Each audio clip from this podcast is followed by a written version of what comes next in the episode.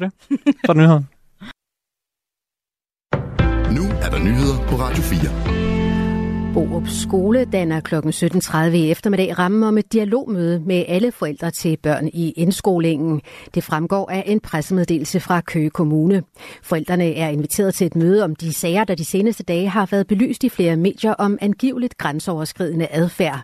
Det sker efter, at det regionale medie SNDK og TV2 har berettet om, at flere elever i indskolingen på Borup Skole angiveligt har oplevet vold og i nogle tilfælde grove seksuelle krænkelser fra fra andre elever i indskolingen.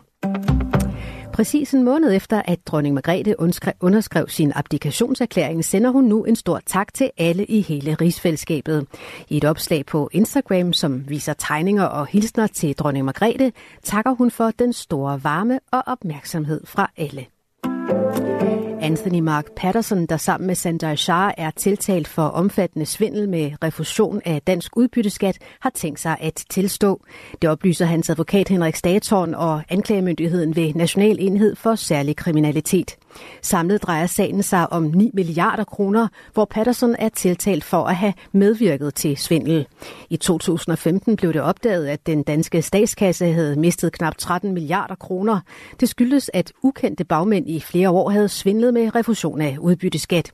Sanjay Shah nægter sig fortsat skyldig. Det kommer ikke til at have direkte betydning for, om han bliver dømt, at Patterson vil tilstå det, han er anklaget for. Det vurderer professor i selskabsret ved CBS Søren Fris Hansen over for Ritzau. Og vi vender tilbage til sagen fra Borup Skole i Køge. Her har nye borgerlige Martin Henriksen politianmeldt ledelsen for ikke at gribe ind over for overgreb begået mod børn. Men Martin Henriksen er dog lidt for hurtig på aftrækkeren med sin politianmeldelse. Det mener Bente Boserup, der er forperson for Børnerådet.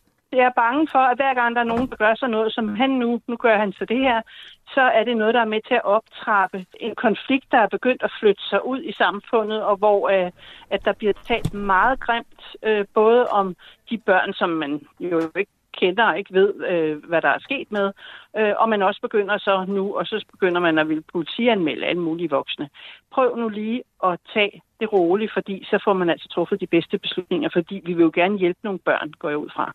Bente Broserup kalder sagen dybt tragisk og understreger, at automatreaktionens straf ikke er en løsning i sådan nogle sager. Der sker meget tit det, øh, når, der, når vi får en eller anden øh, øh, frygtelig historie, som vi næsten ikke kan holde ud. Altså siger vi straf som det første. Politikerne er ude på at vise handlekraft, og det gør man ved at sige, de skal straffes, de skal smides ud. Men øh, det er jo ikke noget, der løser noget, det ved vi jo også godt.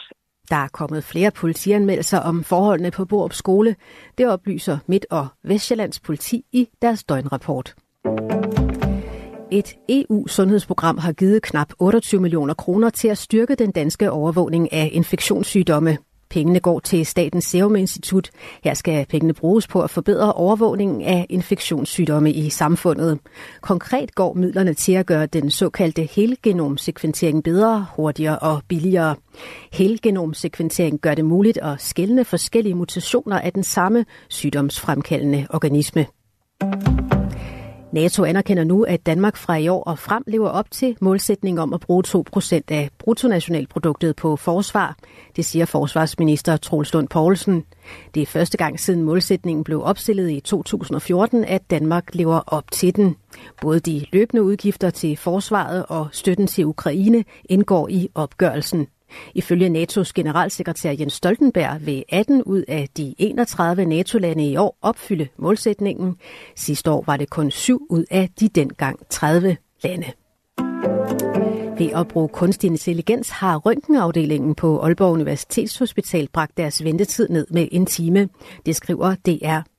På hospitalet er det i første omgang ikke et menneske, men kunstig intelligens, der ser røntgenbillederne igennem. Den kunstige intelligens kan på under et minut aflæse røntgenbillederne med 98 procent sikkerhed. Ifølge cheflæge Christian Petersen er der eksempler på, at den kunstige intelligens har fundet brud, som de ansatte i første omgang havde overset. Alligevel bliver røntgenbillederne også set igennem af mennesker. Den kunstige intelligens blev testet på 14 millioner røntgenbilleder, før den blev taget i brug. Her til eftermiddag tørt, dog med risiko for dis eller tåge. Temperaturer mellem 3 og 7 grader. Det var nyhederne her på Radio 4 med Angela Brink.